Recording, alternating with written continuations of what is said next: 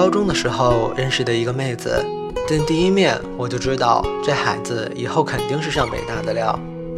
她是我见过的那种很少见的真学霸，每天上课睡觉，晚上看小说，作业基本靠抄，可一考试就是第一名，和我这种野鸡大学的后备军注定无缘。可是后来也莫名其妙的熟悉了起来。那个时候流行玩猜猜喜欢谁，我们几个关系好的、玩得开的，愣是给妹子强行安排了三个预想对象，每天为了这个争得乐此不疲。毕竟我们都好奇学霸的口味，我想这一定和我们这帮学渣不同。日常争吵就是坚持妹子喜欢的是阿亮、阿豪还是阿冰。大多数人每天都坚守着那个支持的对象，当然也有倒戈的。不过，像我这种意志力坚强的人，每天都坚持支持阿亮。虽然支持阿亮的后援团巅峰时期也不过两个人。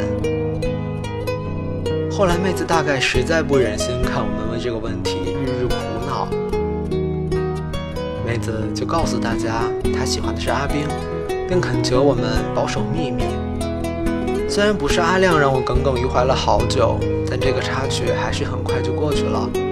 甚至后来，阿亮也转学了。毕竟堆成山的卷子很容易加快人们的遗忘速度，以至于高三时期，阿明开始追妹子，并很快得手的时候，大家谁都想不起来，妹子曾经说过她喜欢阿炳。除了还在耿耿于怀的我。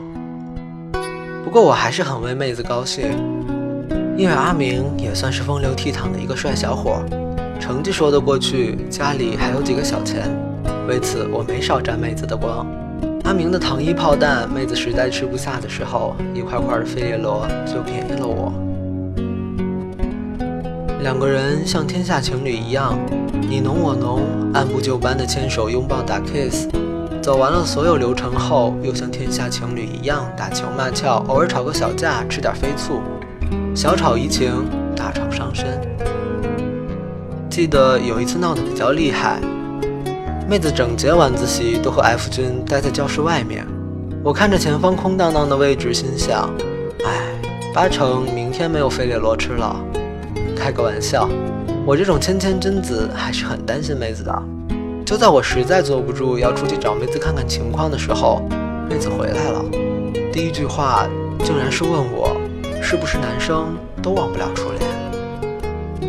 事情的经过是这样的：阿明一整天闷闷不乐，妹子怎么问都不肯说，问急了竟然掉下泪来，又躲着不肯让妹子见。再三追问无果，妹子急得要分手，阿明才憋出一句话：前女友给他发短信了，大概是对不起，伤害了他的意思。听完，妹子也受不了了。浑身上下每一个细胞都充斥着你还爱着他，却和我在一起的难以抑制的悲伤，可能还有你从没为我哭过，他十几个字就让你落泪的嫉妒。这种问题抛给我可真是为难，我总不能说，嗯，你男朋友就是天生爱哭，男生流个泪没什么，没准儿他明天打篮球没投进也会哭呢。我只能说，他在上一段感情里投入的太多了，所以受伤也深。他哭并不是因为前女友，而是想起了自己受的伤，要好好包容他。他现在最需要的就是你，他肯定是喜欢你的，不然也不会鞍前马后的对你好。那个时候我比现在懂事儿，劝和不劝分。后来妹子多少是听进去了。两个人又开始了打情骂俏，你侬我侬。我正在为自己的机智洋洋得意的时候，妹子却突然对我敞开了心扉。她说，她当时喜欢的其实是阿亮。为什么突然提起？因为看到阿明，想到了自己。阿亮是那种很能闹，被安排在特一排的男生，而妹子身材娇小，一直坐在第一排。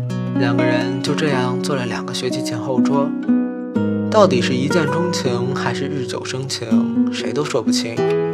反正妹子察觉到自己喜欢阿亮的时候，已经到了不能控制的地步。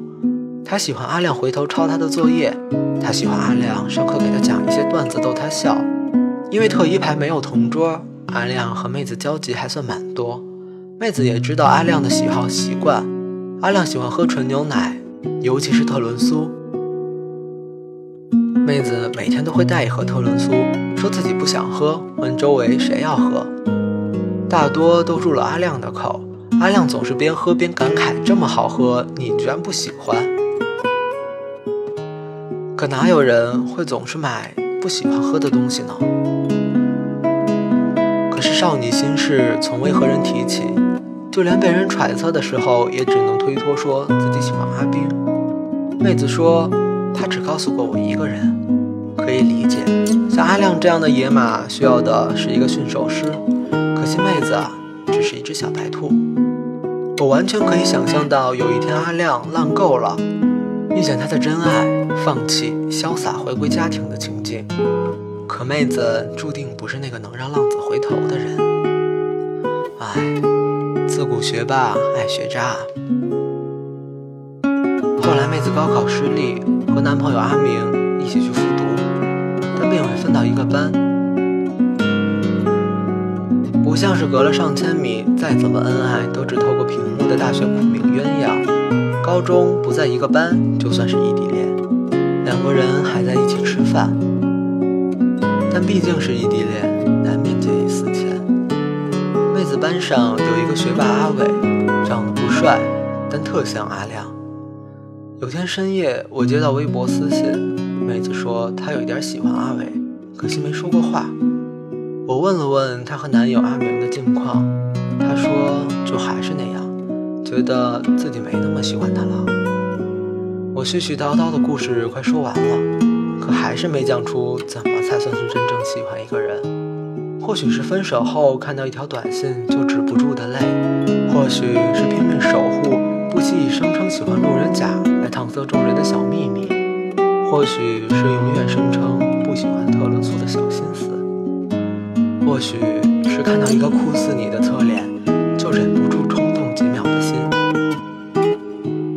你问我妹子。后来怎么样了？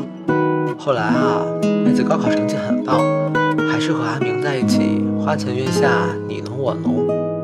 无论是阿亮，还是长得像阿亮的阿伟，都再没什么交集。偶尔可能会感慨，为什么妹子没有和真正喜欢的那个人在一起？大约怦然心动，到底是抵不过岁月静好，但至少曾真正的喜欢过。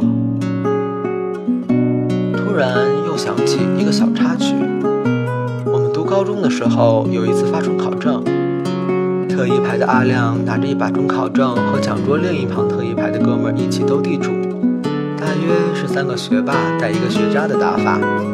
阿亮拿着一张牌，激动地高呼妹子的名字：“这可是老大，你要得起吗？”结果当然是哥们输了。我还记得那天妹子笑了。阳光透过窗帘，轻柔地打在他的脸上，上扬的嘴角和忍不住的笑意的眼睛柔和了他的脸。她可真美。你是年少的欢喜，